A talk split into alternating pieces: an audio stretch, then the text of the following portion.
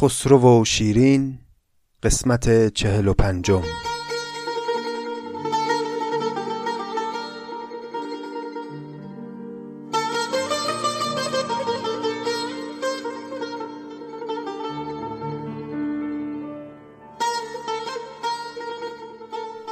سلام.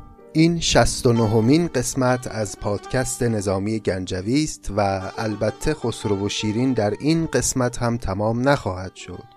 من ابتدا قصد داشتم در این قسمت 45 م ابیات باقی مونده تا پایان منظومه رو تند و سریع بخونم و تمام کنم کار رو ولی دوباره که راستش مرور کردم دلم نیامد حقیقتا که ابیاتی به این استواری و به این زیبایی رو با دقت و با آرامش نخونیم.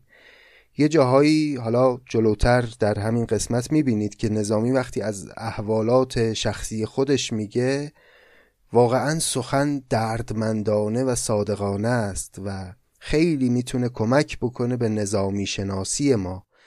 از این رو خواستم که دقت رو فدای سرعت نکنم و همچنان با هم خوشخوشان و نرم نرم و خرامان خرامان تفرج کنیم در بوستان سخن نظامی و عجله هم نکنیم. پس بی مقدمه بریم به سراغ ادامه ابیات جایی که نظامی بعد از مطالبی که درباره ارتباط خسرو پرویز با پیامبر اسلام گفت حالا می‌خواد ماجرای معراج پیامبر رو روایت بکنه. این روایت تقریبا یا شاید بشه گفت تحقیقا مثل همون روایتی است که در مقدمه هفت پیکر هم داشتیم.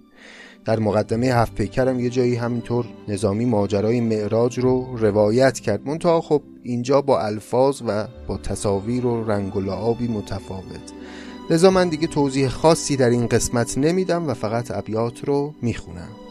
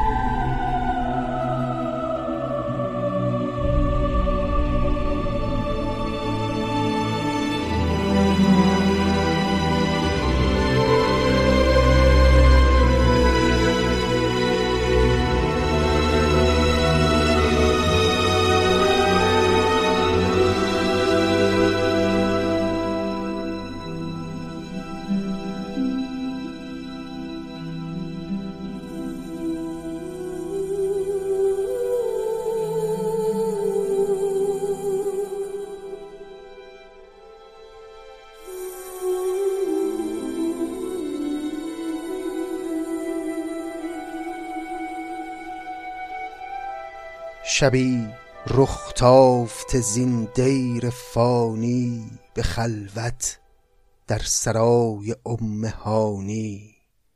رسیده جبرئیل از بیت معمور براقی برق سیر آورده از نور. نگارین پیکری چون صورت باغ سرش بکر از لگام و رانش از داغ. نه ابر از ابر نیسان درفشانتر نه باد از باد بستان خوش عنانتر. چو دریایی ز گوهر کرده زینش نگشته وهم کس زورق نشینش. قوی پشت و گران نعل و سبک خیز به دیدن تیزبین و در شدن. تیز وشاق تنگ چشم هفت خرگاه بدان ختلی شده پیش شهنشاه. چو مرغی از مدینه بر پریده به اقصل غایت اقصا رسیده نموده انبیا را قبله خیش به تفضیل امانت رفته در پیش. چو کرده پیشوایی انبیا را گرفته پیش راه کبریا را.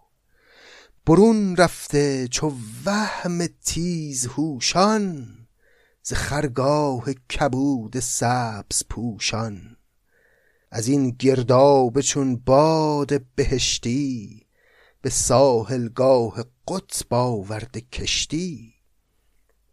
فلک را قلب در عقرب دریده اسد را دست بر جبهت کشیده مجره کهکشان پیش براقش درخت خوش جوجوز اشتیاقش. کمان را استخوان بر گنج کرده ترازو را سعادت سنج کرده. رحم بر مادران دهر بسته ز حیز دختران نعش رسته ز رفعت تاج داده مشتری را ربوده ز آفتاب انگشتری را به دفع نزلیان آسمان گیر ز جعبه داده جوزا را یکی تیر. چو یوسف شربتی در دلو خورده چو یونس وقفه ای در حوت کرده. ثریا در رکابش مانده مدهوش به سرهنگی حمایل بسته بر دوش. به زیرش نسر طایر پر فشانده وزو چون نسر واقع باز مانده. ز رنگ آمیزی ریحان آن باغ نهاده چشم خود را مهر مازاق. این توضیح رو بدم که مازاق اشاره داره به آیه ما زاغ البصر و ما تقا. یعنی این جلوه هایی که پیامبر در این مسیر می‌دید او رو جذب خودش نمی‌کرد و او تنها به اون هدفی که داشت فکر می‌کرد. ز رنگامیزی ریحان آن باغ. نهاده چشم خود را مهر مازاق. چو بیرون رفت از آن میدان خضرا رکاب افشاند از صحرا به صحرا. بر آن پرندگی طاووس اخضر فگند از سرعتش هم بال و هم پر. چو جبریل از رکابش باز پس گشت عنان برزد ز میکائیل بگذشت سرافیل آمد و بر پر نشاندش به هودج خانه رفرف رساندش ز رفرف بر رف طوبی علم زد وز آنجا بر سر سدره قدم زد. جریده بر جریده نقش می خواند بیابان در بیابان رخش می راند چو بنوشت آسمان را فرش بر فرش. به استقبالش آمد تارک عرش. فرس بیرون جهاند از کل کونین. علم زد بر سریر قاب قوسین. قدم برقع ز روی خویش برداشت. حجاب کاینات از پیش برداشت جهت را جعد بر جبهت شکستند مکان را نیز برقع باز بستند محمد در مکان بی مکانی پدید آمد نشان بی نشانی. یا محمد در مکان بی مکانی پدید آمد نشان بی نشانی کلام سرمدی بی نقل بشنید. خداوند جهان را بی جهت دید. به هر عضوی تنش رقصی درآورد زهر مویی دلش چشمی برآورد و آن دیدن که حیرت حاصلش بود دلش در چشم و چشمش در دلش بود. خطاب آمد که ای مقصود درگاه هر آن حاجت که مقصود است درخواه. سرای فضل بود از بخل خالی برات گنج رحمت خواست حالی. گنهکاران امت را دعا کرد. خدایش جمله حاجت ها روا کرد. چو پوشید از کرامت خلعت خاص بیامد باز پس با گنج اخلاص. گلی شد. سرو قدری بود کامد شد اینجا به معنای رفت یعنی پیامبر وقتی رفت به این مسیر ابتدا قامتی به اندازه یک گل داشت اما وقتی برگشت قدر و ارزشی به بالای سرو داشت. گلی شد سرو قدری بود کامد هلالی رفت و بدری بود کامد خلایق را برات شادی آورد. ز دوزخ نامه آزادی آورد.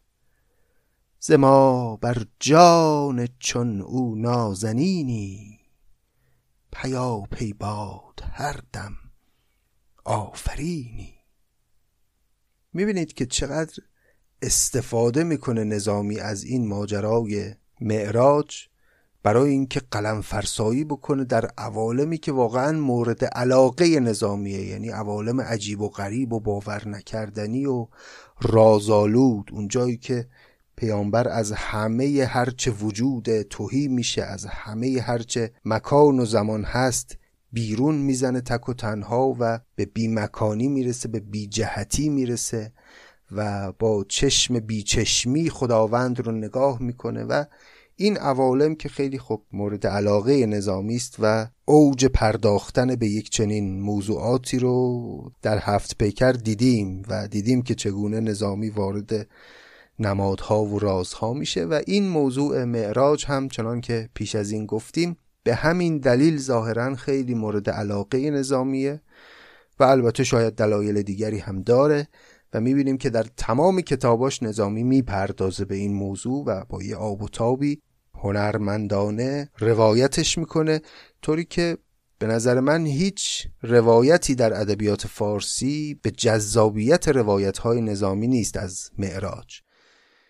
بگذاریم این بخش تمام شد و بخش بعدی یک بخش نسبتا طولانی است به نام اندرز و ختم کتاب که البته باز هم ختم کتاب نیست بعد از اون هم نکاتی رو میگه نظامی اما نام این بخش هست اندرز و ختم کتاب.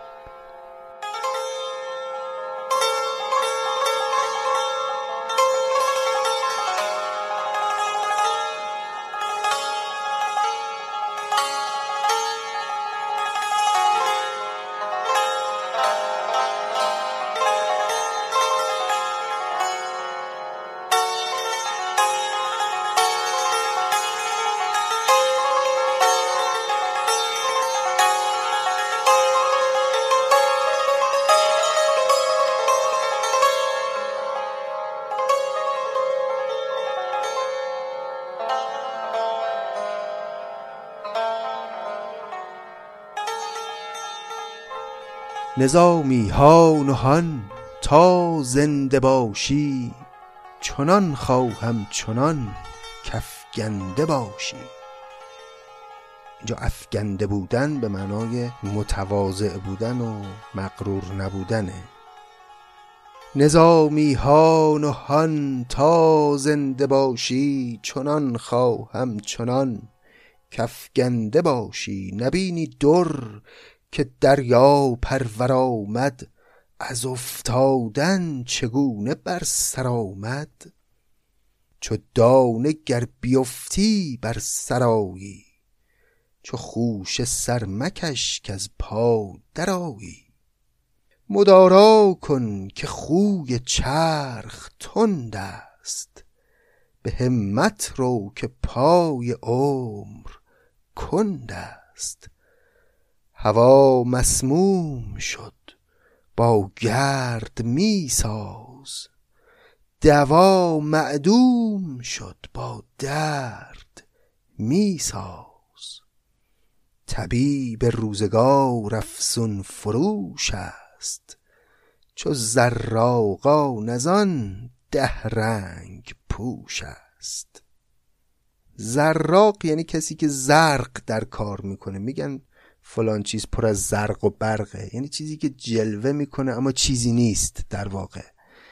یعنی فرد مکار هیلگر طبیب روزگار افسون فروش است چو زراقان از آن ده رنگ پوش است. گهی نیشی زند که نوش اعزاست گه آرد ترشی که این دفع صفراست. روزگار اینجوریه. می‌خواد علاجت هم بکنه نیش باید بهت بزنه. منظور اون فساد یا رگزن که وقتی می‌خواد خونهای آلوده رو خارج بکنه از رگ با نشتر به اون دملهای چرکین می‌زنه و این گونه طرف رو درمان می‌کنه. نظامی میگه درمان این روزگارم اینه با نیشه. یعنی سر تا سرش با درد آمیخته است. چه برسه اون موقعی که می‌خواد دیگه حقیقتا دردی رو به تو وارد کنه. ببین اون موقع چه می‌کنه با تو. گهی نیشی زند که نوش اعزاست گه آرد ترشی که این دفع صفراست. علاج رأس او انجیدن گوش. دم الاخوین او خون سیاووش. انجیدن گوش یعنی تیق زدن یا سوراخ کردن گوش ظاهرا یک درمانی بوده برای سردرد در گذشته. میگه علاج رأس یعنی درمان سر در جهان اینجوری انجیدن گوش.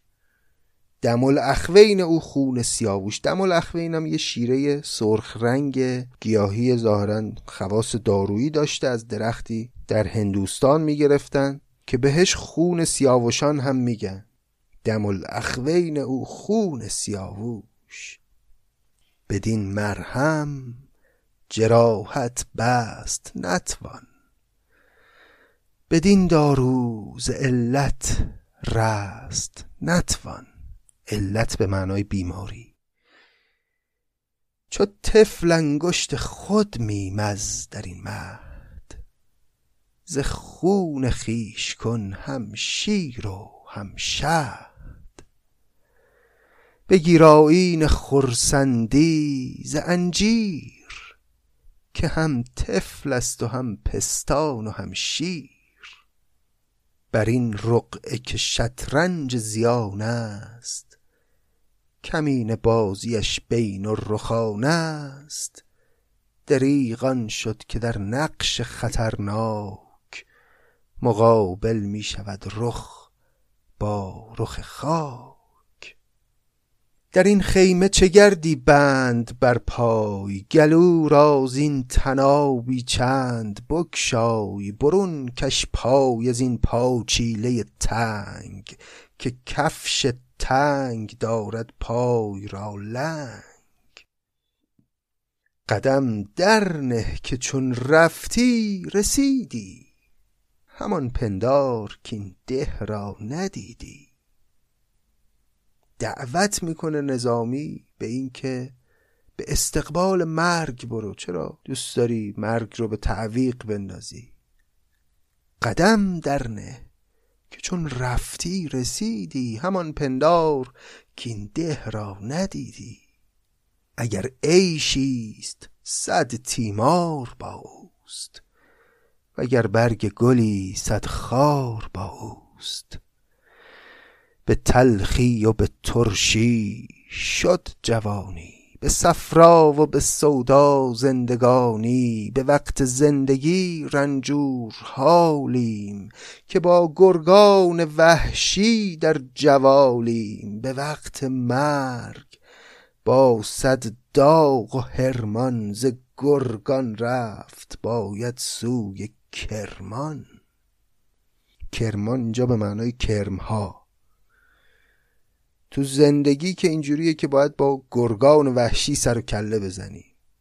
وقتی هم که میمیریم باید رفت در گور و سر و کله زد با کرمهایی که به جان جسم آدم میفتن به وقت زندگی رنجور حالیم که با گرگان وحشی در جوالیم. به وقت مرگ با صد داغ و هرمان ز گرگان رفت باید سوی کرمان.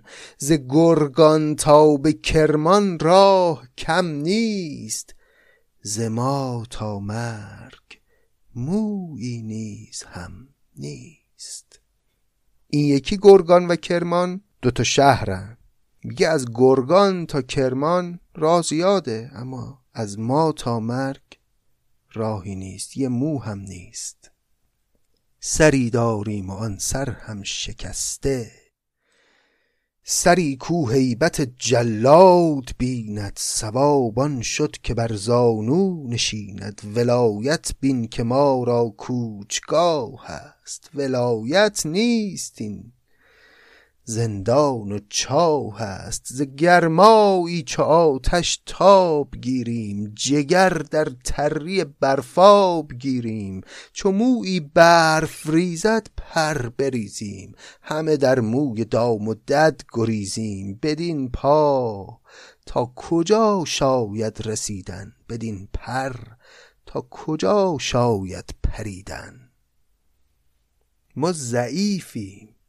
یه ذره که هوا گرم میشه آتیش به جونمون میفته. یه ذره که سرد میشه و یه برفی میباره. زودی میریم تو لباس دام و دد. مقصود اون پوستین هایی که میپوشن برای اینکه از سرما محافظت بشن. بدین پا تا کجا شاید رسیدن؟ بدین پر تا کجا شاید پریدن؟ ستمکاری کنیم آنگه به هر کار. زهی مشتی ضعیفان ستمکار. با همه این ضعفمون اون وقت ستمکاری هم می‌کنی. یه ضعیفتر از خودمون که پیدا می‌کنیم زورم بهش میگیم. کسی کو بر پر موری ستم کرد هم از ماری قفای آن ستم خر. به چشم خیش دیدم در گذرگاه که زد بر جان موری مرغکی راه.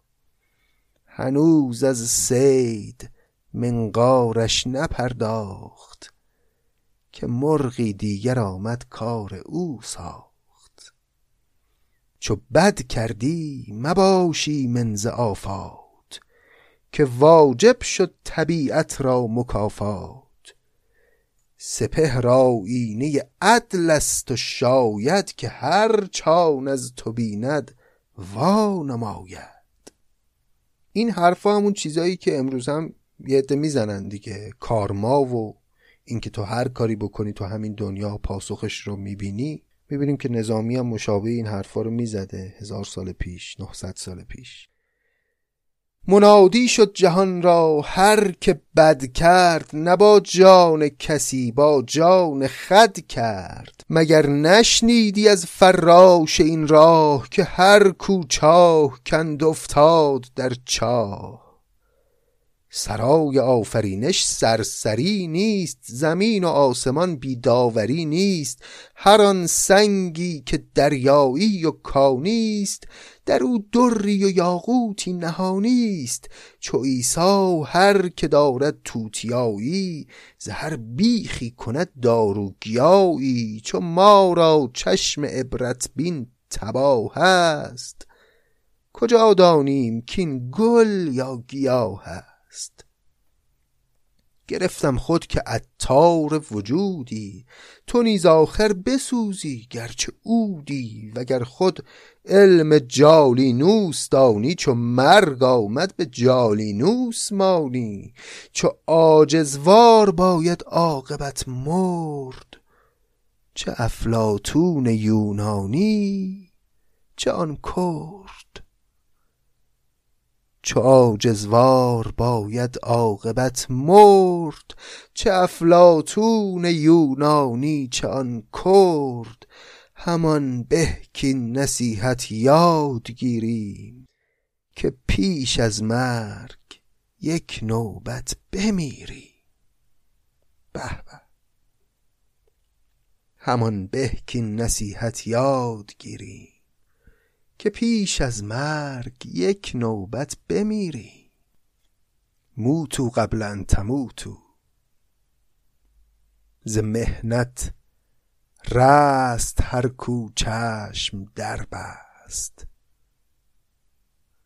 ز محنت رست هر کو چشم در بست. بدین تدبیر طوطی از قفس رست معروف دیگه قصه اون توتی که می‌خواست فرار کنه از قفس و خودش رو به مردن زد.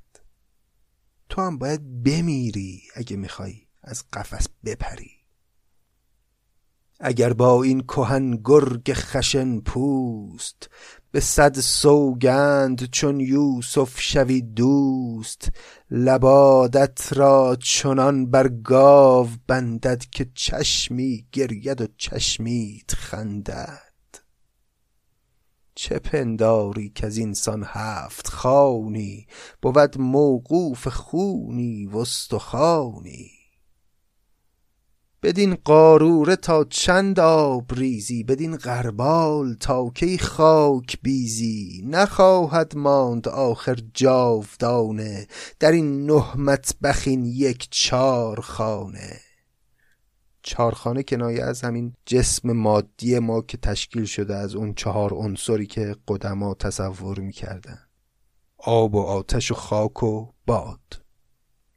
نخواهد ماند آخر جاودانه در این نه مطبخین یک چار خانه چو وقت آید که وقت آید به آخر نهانی ها کنند از پرد ظاهر نبینی گرد این دوران که بینی جز آن قالب که در قلبش نشینی.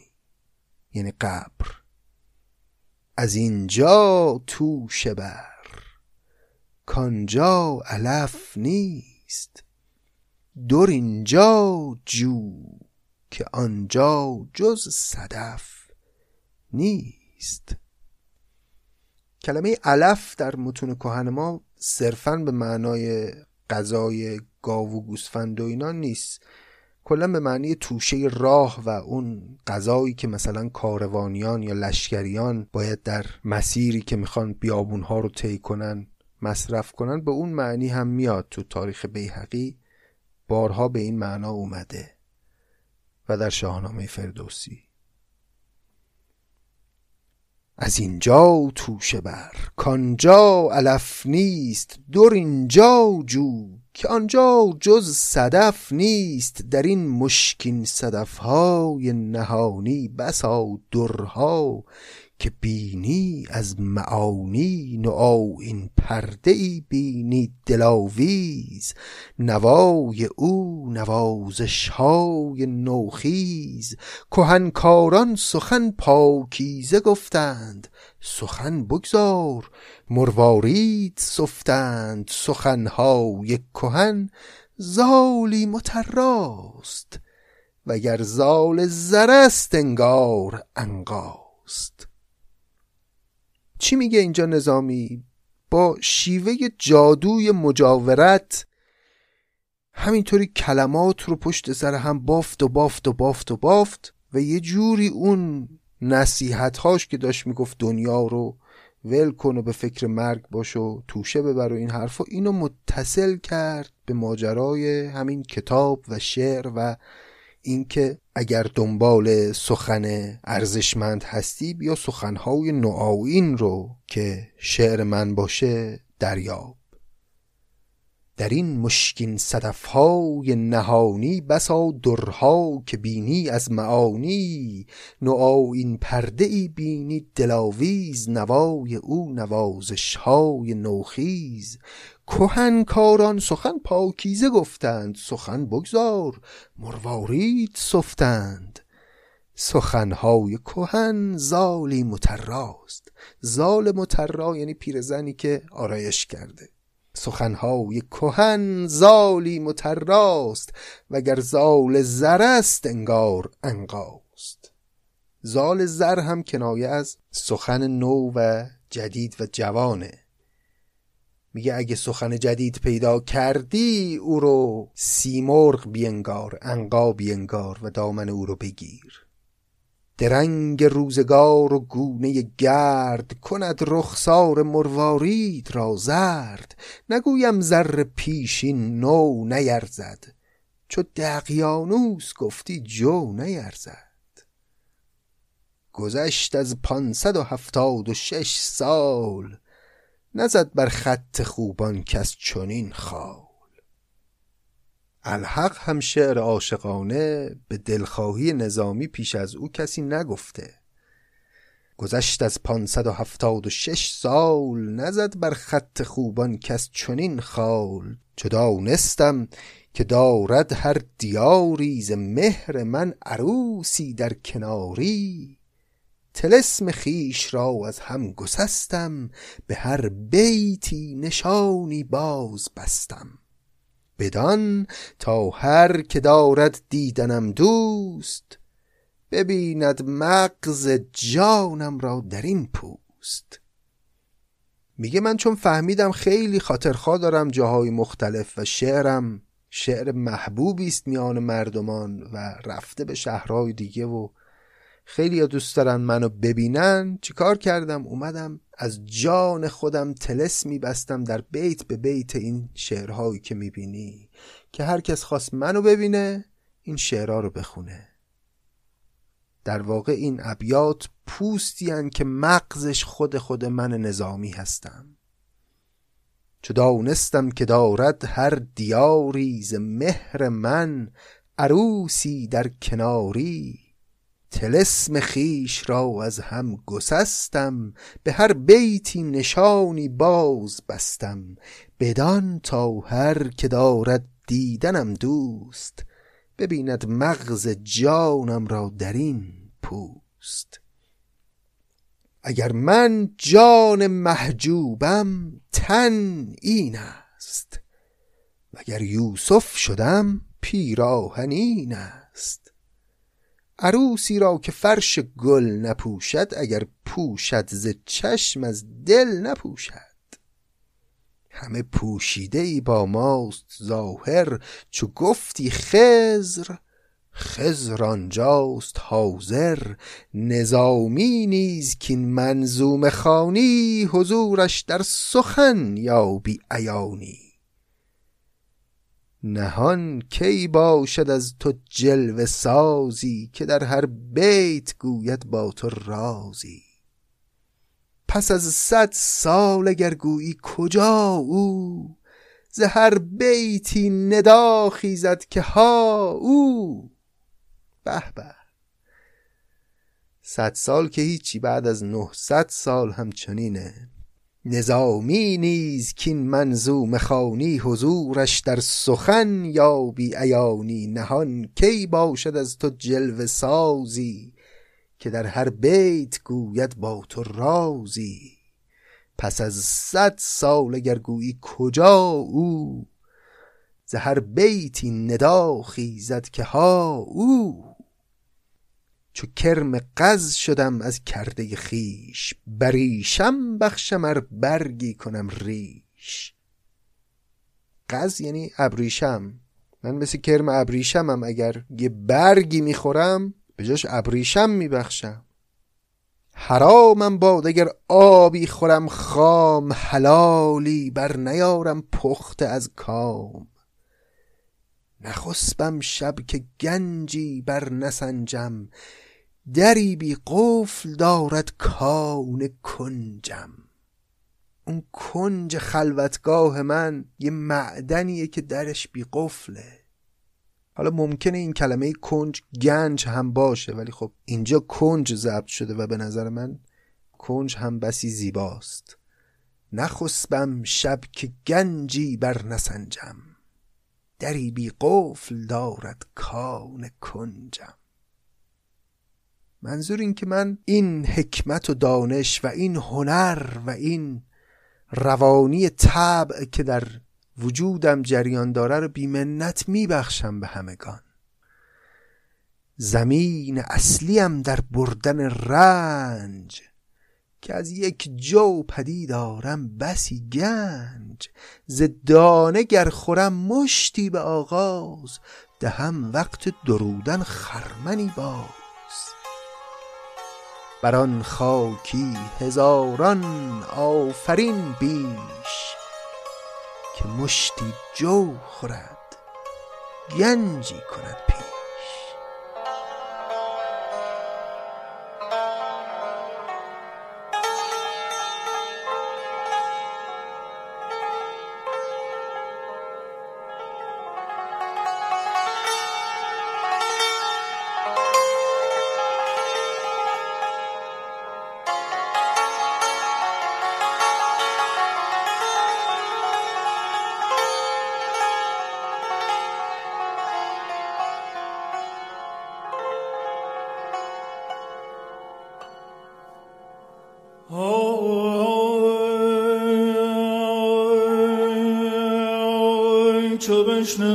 سخن اهل دل. مگو که خطا.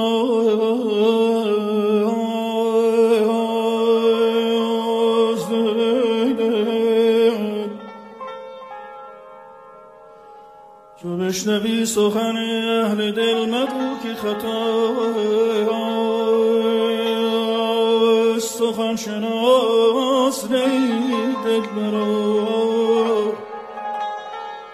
خطا اینجاست. خطا اینجاست.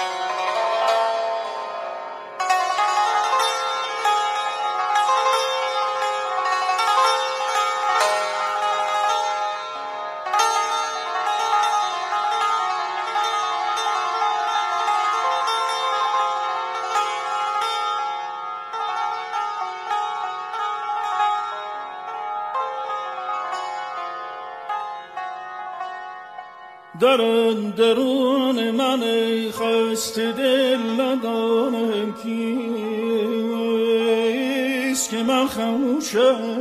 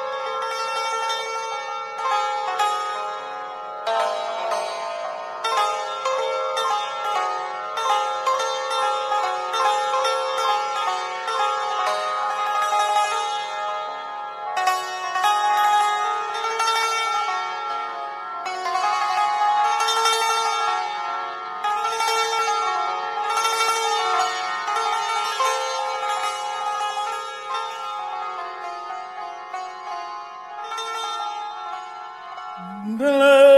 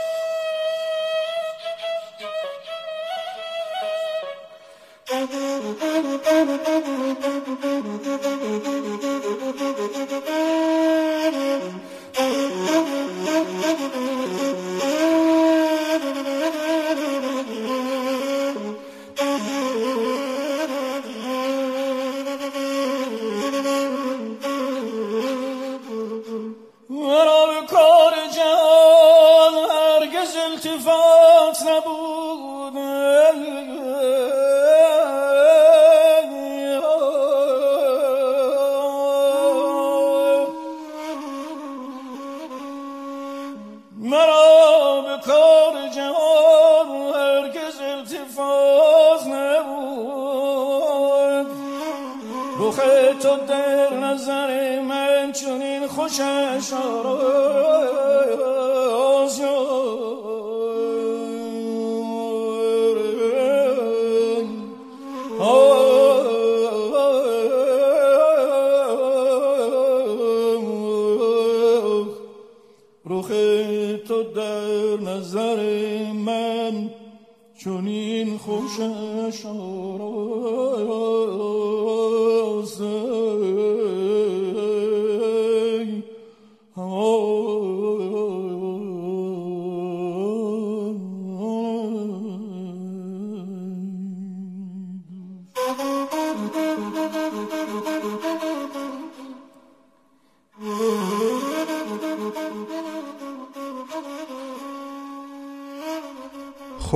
بعد از این بخش اندرز و ختم کتاب که دیدیم با ابیاتی در ستایش شعر خودش نظامی این بخش رو تمام کرد بخشی رو میاره به نام نکوهش حسودان که در اون ظاهرا اشاره داره به کسانی که دشمنی می‌کردن با نظامی یا چشم دیدن موفقیت شعر او رو نداشتن. بذارید ابیات رو بخونیم.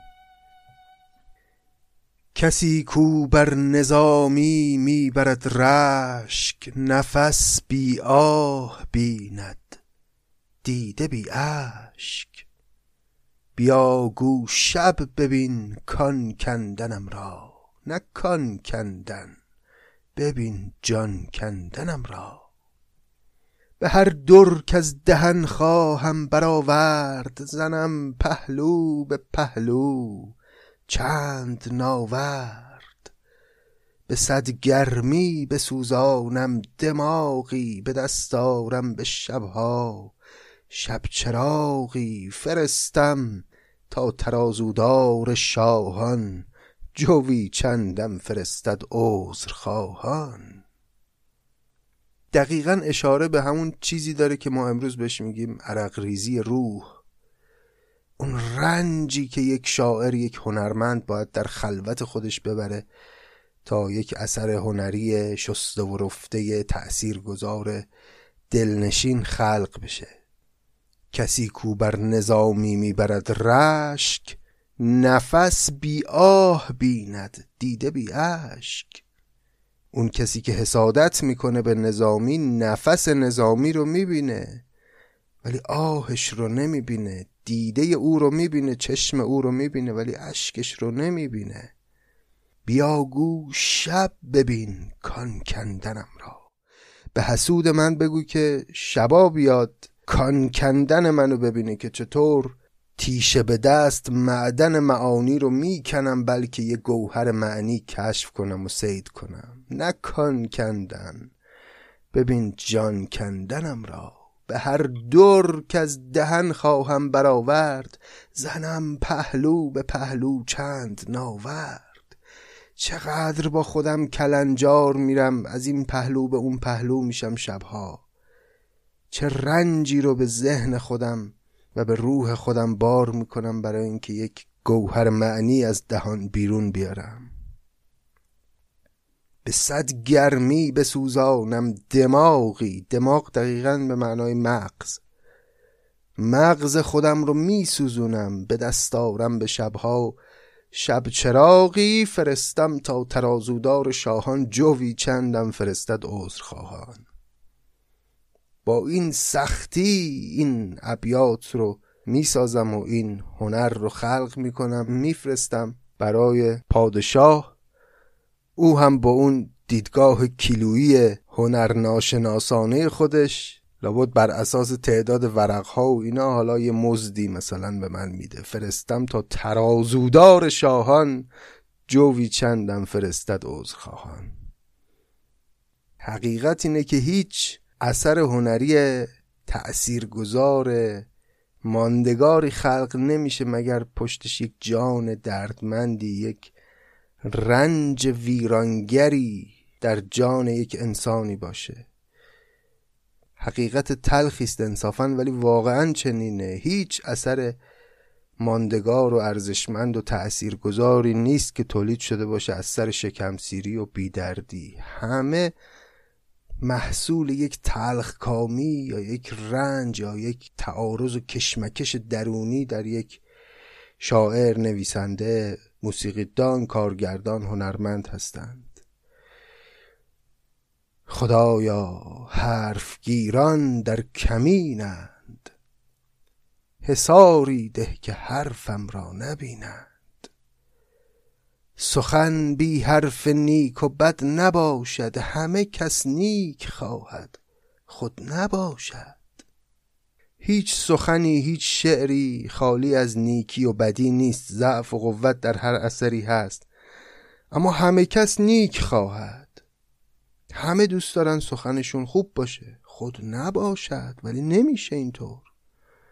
ولی آن که از معانی با نصیب است. بداند که این سخن طرزی غریب است. کسی که سخن شناس باشه می‌فهمه که سخن من به یک طرز غریبی داره بیان میشه. سرشار از نوآوری است و سرشار از شیوه های جدید استفاده از فنون بلاغی است سخن نظامی نسبت به گذشتگان خودش. ولی آن از معانی با نصیب است بداند که این سخن طرزی غریب است. اگر شیری غریبان را میفگن غریبان را سگان باشند دشمن. بسا منکر که آمد تیغ در مشت مرا زد تیغ و شمع خیش را کشت. بسا گویا که با من گشت خاموش درازیش از زبان آمد سوی گوش. چه بسیار کسانی که منکر شعر من بودن اومدن با من طرف شدن و مرا زد تیغ و شمع خیش را کشت. بسا گویا که با من گشت خاموش. درازیش از زبان آمد سوی گوش مسخرشون داره می‌کنه. میگه کسانی بودند که ادعای سخنوری می‌کردن گویا بودن ولی به من که رسیدن خاموش شدن ابتدا زبانشون دراز بود اما در نهایت گوششون دراز شد. چو عیسی بر دوزانو پیش بنشست خری با چار پا آمد فراد است. چه با که از تعنه خاکی و آبی چو دارم در زرین آفتابی. گر از من کوکبی شمعی برافروخت کس از من آفتابی در نیاموخت که گر در راه خود یک ذره دیدم به صد دستش علم بالا کشیدم. وگر سنگی دهن در کاس من زد دوری شد چون که در الماس من زد. خیلیا بودن که شاگردی منو کردن. یا از مضمونهای شعر من برای خودشون معانی برداشت کردن. اما هیچ کدومشون آفتاب بودن رو از من نیاموختند. ویژگی آفتاب اینه که ذره رو بالا می‌بره. گرد و غبار رو بالا می‌کشه. گر از من کوکبی شمعی برافروخت کس از من آفتابی در نیاموخت. که گر در راه خود یک ذره دیدم به صد دستش علم بالا کشیدم. وگر سنگی دهن در کاس من زد دوری شد چون که در الماس من زد. تحمل بین که بینم هندوی خیش چو ترکانش جنیبت می‌کشم پیش. گهان بی پرده را موزون کنم ساز. گه این گنجشک را گویم زهی باز. خیلی تلخه این ابیات. این حالیه که یه نفری خودش شعن خودش رو می‌دونه می‌دونه که جایگاهش کجاست. اما به دلیل ناسازی های روزگار و به دلیل اینکه هنر خار شد جادویی ارجمند بیمایگان رو می‌بینه که در جایگاه بلندتری از او نشستند. تحمل بین که بینم هندوی خیش هندو به معنای نوکر غلام. چو ترکانش جنیبت می‌کشم پیش جنیبت کشیدن کسی هم کنایه از غلامی او رو کردن. غلام خودم رو می‌بینم و شرایط طوریه که دم بر نمیارم و غلامیش رو می‌کنم. گهان بی پرده را موزون کنم ساز. ساز ناکوک یک بی پرده ای رو که ناآشناست به پرده های موسیقی کوک می‌کنم یا به عبارتی شاید منظور این که وزن شعرش رو درست می‌کنم براش. گهین گنجشک را گویم زهی باز. به یه گنجشک میگم آفرین چه باز تیز پروازی هستی. زهر زاقی به جز چشمی نجویم به هر زیفی جز احسنتی نگویم. تنها قسمت زیبای زاغ میگن چشم زاغه. من همون چشم زاغو می‌بینم. ضعف ها رو به خودم نمیارم. زیف هم یعنی تقلبی مردود.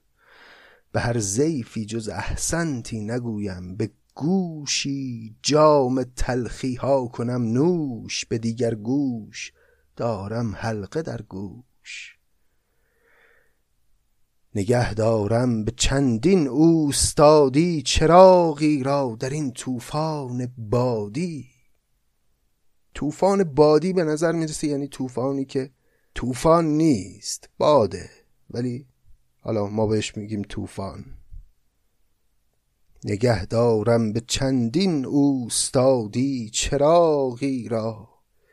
در این طوفان بادی زهر کشور که برخیزد چراغی دهندش روغنی از هر ایاغی ور اینجا ان بر این شمعی دهد نور ز باد سردش افشانند کافور.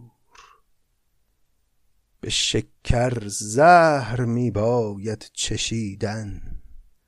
پس هر نکته دشنامی شنیدن.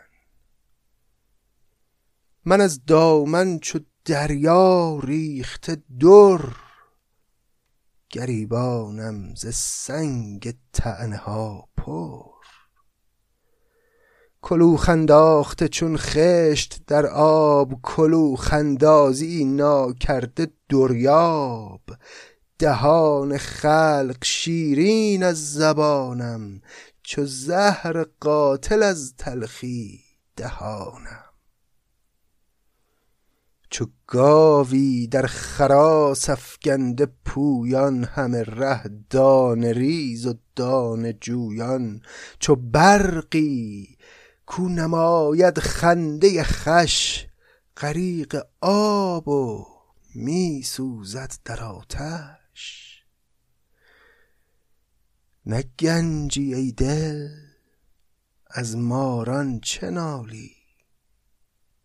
حالا همه این شکوه ها رو کرد از حسودان و انسان های بیمایه که در جایگاه بالاتری از او نشستن و دشمنی ها می‌کنن. همه اینها رو گفت حالا خطاب به خودش میگه. نه گنجی ای دل از ماران چه نالی که از ماران نباشد گنج خالی. هر جا که یک گنجی هست ماری هم کنار اون گنج هست. حالا خطاب به خودش به دل خودش میگه میگه مگه تو گنج نیستی؟ پس چرا ناراحتی از وجود این ماران؟ چو تاووس بهشت آید پدیدار به جای حلقه دربانی کند مار. بدین تاووس ماران مهره پاشند که تاووسان و ماران خواجه تاشند. تاووس و مار هر دو بنده خدا تحملشون کن. تو که تاووسی و همنشین این ماران شدی تحملشون کن. نگاری اکدش است این نقش دمساز. پدر هندو و مادر ترک تناز این کلمه اکدش رو قبلا داشتیم. به حیواناتی میگن که از آمیزش دو گونه مختلف به وجود میان و معمولا عقیمن این حیوانات. مثل مثلا قاطر. نگاری اکدش است این نقش دمساز. منظور از این نقش دمساز همین شعره. میگه شعر من مثل یه حیوان عقیم میمونه. چرا؟ چون دیگه مثلش درست نخواهد شد در آینده. و واقعا هم نشد. چقدر سعی کردن شاعران بعد از نظامی منظومه هایی به تقلید از خسرو و شیرین و لیلی و مجنون و هفت پیکر و اینها بسازن ولی انصافا هیچ کدوم به گرد کار نظامی هم نرسید.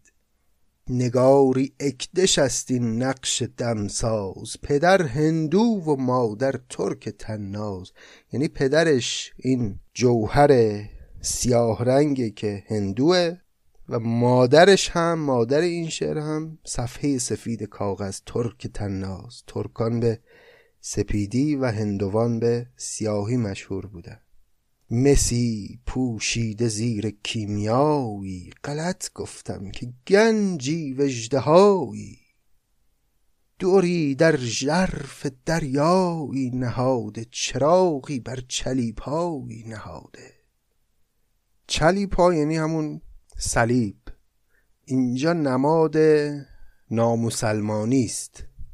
اگه یادتون باشه مقدمه خسرو و شیرین رو که میخوندیم یک بخشی داشتیم به نام عذرانگیزی در نظم کتاب که یک دوست خیلی مؤمنی داشت نظامی اینو تعریف می‌کرد که اومد یه شبی به دیدار من و گفتش که این چه چیزی که تو داری می‌نویسی که همش روایتگر قصه های دوران زرتشتیان و یاد اونها رو داری زنده می‌کنی و چرا از مسلمانان و مسلمانی نمی نویسی چرا نوشتت پر از هوسبازی و پر از معاشقه و تغزل و شرابخواری و خلاصه گیرهای منکراتی داد به آقای نظامی و نظامی هم در جواب چیزی به اون نگفت. فقط ابیاتی از توصیف شیرین رو داد که این مرد مؤمن بخوانه و او خواند و چنان تحت تأثیر قرار گرفت که پشیمان شد از گفته خودش. اینجا باز نظامی گویا اشاره به چنین تعنه هایی که به اون می‌زدن داره. میگه دوری در ژرف دریایی نهاده. این منظومه ای که من ساختم یک چنین ویژگی هایی داره. داره یکی یکی ویژگی های منظومه رو برمی شماره دیگه نگاری اکتش است این نقش دمساز پدر هندو و مادر ترک تناز مسی پوشیده زیر کیمیایی غلط گفتم که گنجی وجدهایی دوری در ژرف دریایی نهاده چراغی بر چلیپایی نهاده. تو دور بردار و دریا را رها کن چراغ از قبله ترسا جدا کن. تو چراغشو بردار چلیپاش رو چی کار داری؟ مبین کاتشگهی را رهنمون است. عبارت بین که تلقندود خون است. عروسی بکر بین با تخت و با تاج سر و بن بسته در توحید و معراج. تو اگه دنبال حرف حق باشی دنبال کشف زیبایی باشی تو این منظومه پره بیا و کشف کن. چی کار داری که حالا مال دوران زرتشتیان یا مسلمانانه؟ یه چراغی رو من زدم سر یک چلیپایی. بیا چراغ و بردار به چلیپا چه کار داری؟ در نهایت هم که میگه اصلا هرچه هم که باشه ابتداش رو با توحید و سخن خداوند من آغاز کردم. انتهاش رو هم که با معراج پیامبر تمام کردم. عروسی بکر بین با تخت و با تاج سر و بن بسته در توحید و معراج. پس دیگه حرفی باقی نمیمونه برای کسانی که از سر تعصب دینی مثلا می‌خواستن ترد بکنن منظومه خسرو و شیرین رو. به هر حال این بخش در نکوهش حسودان بود که نظامی حرفای تلخی زد نشون میده که حال خوشی همچین نداشته نشون میده که از زمانه خودش راضی نبوده و نشون میده که بسیاری از دردهایی که ما امروز در جامعه خودمون مبتلاش هستیم ریشه در تاریخ و سنت ما داره و شاید یکی از دلایلی که ما این چنین همدلی می‌کنیم با سخن شاعران کهن و شعر شاعرانی از قرنها پیش رو حرف دل خودمون می‌بینیم. همچنان اینه که خب درد اونها درد ما هم هست و این دردها هنوز درمان نشده در جامعه ما. به هر حال این هم بخش دیگری از مقدمه بود و مقدمه همچنان البته ادامه داره و دیگه قول میدم که به شرط حیات و توفیق در قسمت آینده کتاب رو و منظومه رو به پایان برسونیم. اجازه بدید که اینجا این قسمت رو تمام کنیم و آنچه که باقی مانده رو بگذاریم برای قسمت آینده که به امید خدا قسمت پایانی ما خواهد بود. خوب و سلامت و برقرار باشید با بهترین آرزوها. خدا نگهدار.